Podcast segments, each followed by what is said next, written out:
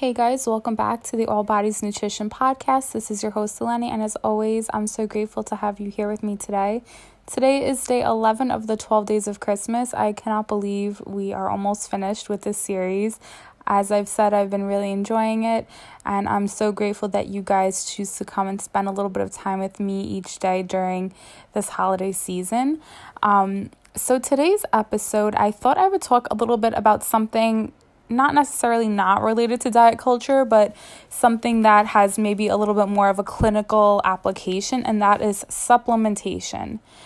So, when I talk about supplements, I'm referring to anything that you take like vitamins, minerals, protein powder, etc. And I find that a lot of times there's a lot of misunderstanding and misinformation about supplementation.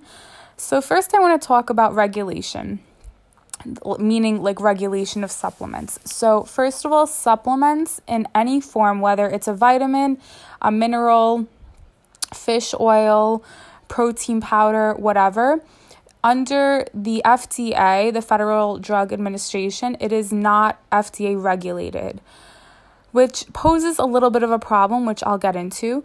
Um, but it is not FDA related for God knows what reason. It's probably because some lobbyists want to be able to put whatever they want in these supplements without having any sort of accountability. So, in order for a supplement company or a supplement to be investigated to um, to clarify whether or not what they list the ingredients on the label as it is self reported. So essentially, if someone takes a supplement and then they get sick from it, or it gives them a bad reaction, or whatever it might be, it is up to the person who took it to report it to the company, and then the company must self report to the government entity, which is insane to me. Which, why would a company, um, I mean, they should be transparent, but the point is, is that whatever the ingredients are listed on the supplement are not regulated. So they could literally be lying about what is in the supplements. So I don't want you guys to be wary, like, oh my God, supplements are terrible. No, they are not. And there's a place for them um, when appropriate. And I'll get into what that may or may not be. But I just want you guys to know that even when it says all natural, organic, whatever it might be, there is no like transparency on the company's part that is going to support what they say is in the supplement. So they could literally be putting more than the amount that they say they are.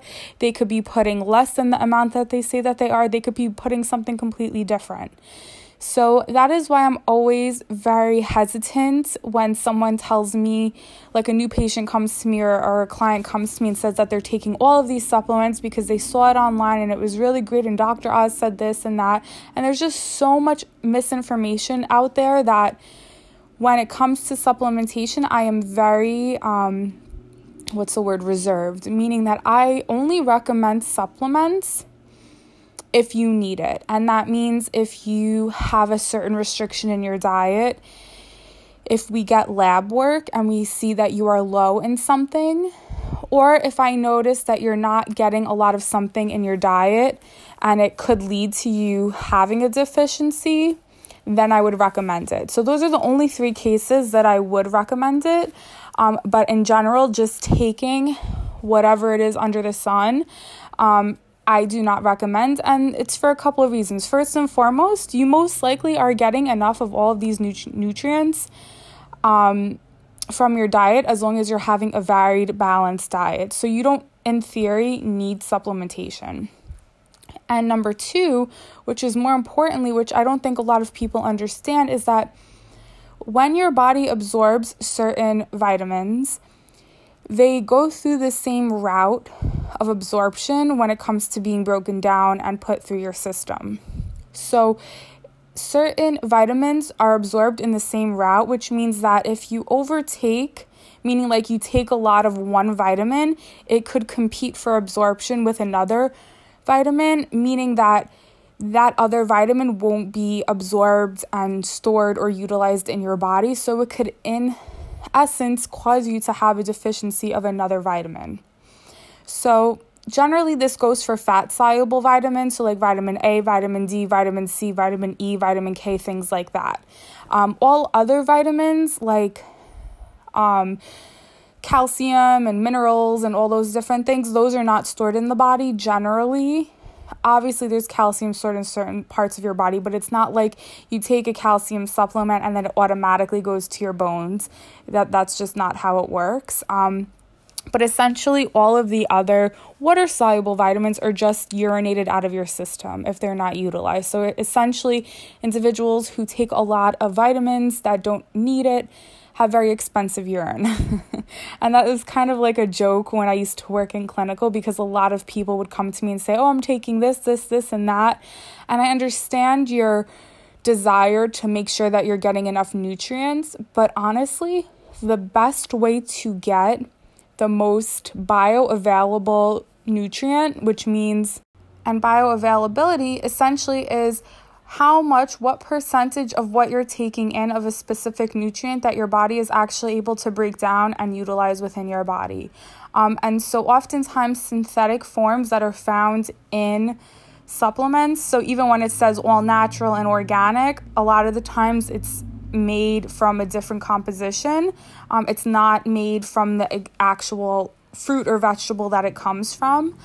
Um, it's not as well utilized in the body. So, always my recommendation is to get your nutrients from whole foods itself.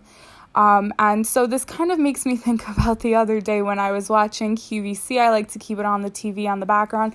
They had this the the daily special or whatever it's called, today's special value and it was like the seven greens like lollipops and gummy chews and they were essentially saying that like you can get the same amount of nutrients from taking these like lollipops or like gummies or chews or whatever.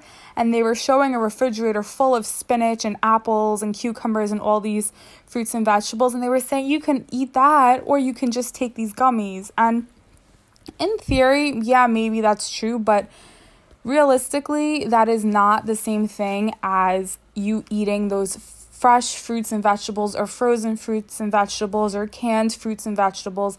When in doubt, always go to the natural food source itself. And now, if you're someone who struggles to eat fruits and vegetables, that's a whole other thing. And there are many clients of mine that just don't like certain fruits and vegetables. And depending on where they're their intake is and how varied it is, that's when I would make a recommendation. So, as long as you're getting a varied diet, consuming fruits and vegetables throughout the day in different forms um, in each of your meals, you should be fine. Um, so, I just want you to understand a little bit about the scientific background of supplements and how they really are something that's serious. There's also another.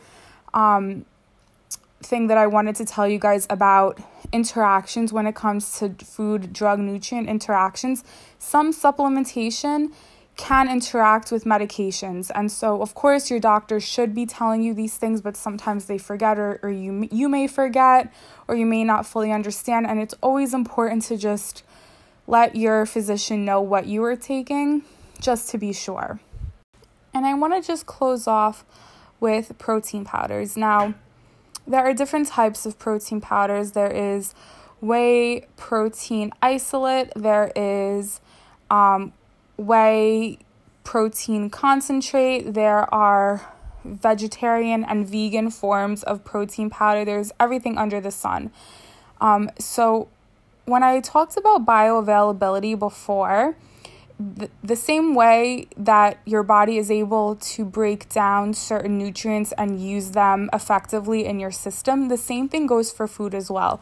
So, when it comes to protein powder, there are certain types of protein powders that are easier for your body to break down and absorb. So, for example, if you're taking a protein powder that has 25 grams of protein, that doesn't necessarily mean that your body is going to break down and digest and utilize that full 25 grams it could it could be exactly 25 grams it could be less than 25 grams and that could be for a variety of different reasons. It depends what you eat with it how much acid your stomach makes and how it's broken down in your system. There's so many different things that come into play so it's never 100% exact.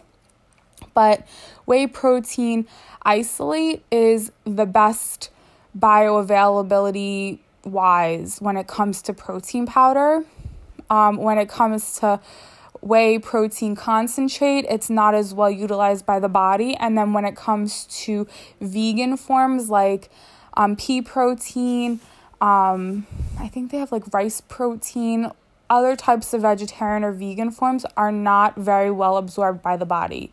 So I understand there are certain people who have um, dietary restrictions in terms of if you are following a kosher diet, meaning that you can't mix dairy and meat. So for you, a vegan protein powder may work better with like your religious implications um, in terms of your diet. Um, and some people just choose to not consume animal products. And again, if that's coming from a place of like diet culture, then obviously I'm not a fan. But if it's coming from a place where you just genuinely don't enjoy animal products or ethical reasons, which I totally understand, that's another story. But if you're just not consuming meat or meat products because you think that it's like not good for you, then I would recommend you um, reevaluating that relationship that you have with food. But that's another story. I'm like going off on a tangent here. Um, however, I just want you guys to know that if you are using protein powder, first and foremost, just like all the other n- nutrients that I discussed, when in doubt, getting protein from actual natural food sources is always going to be my recommendation. If you are someone who is not meeting your protein needs or you can't get in the amount of protein that you should be consuming, then I would recommend a protein powder. So, someone like me who doesn't really consume meat, very rarely, I, I do consume some chicken, but it's mostly eggs and yogurt and beans and things like that. When I'm lifting very heavy, I do consume protein powders because of the fact that I need it to help build and repair my muscles. Um, but otherwise, like if you're getting enough protein in each of your meals, then there's no need for you to have protein powders. And so I think that that's like a very common misconception where a lot of people think that you should just take protein powders if you're working out, and that may be true, but it really depends on what you're getting from your diet. And when in doubt, getting it from your meals are the number one recommendation because obviously protein in its most natural source, so like animal sources, eggs, things like that is going to be the most bioavailability. It's it's going to be used easier by the body as compared to a protein powder that's processed. So, I know I talked quickly. I apologize. Um but I just thought that this would be an interesting episode, a little bit different than what I've been talking about in the past. I hope you guys found it helpful.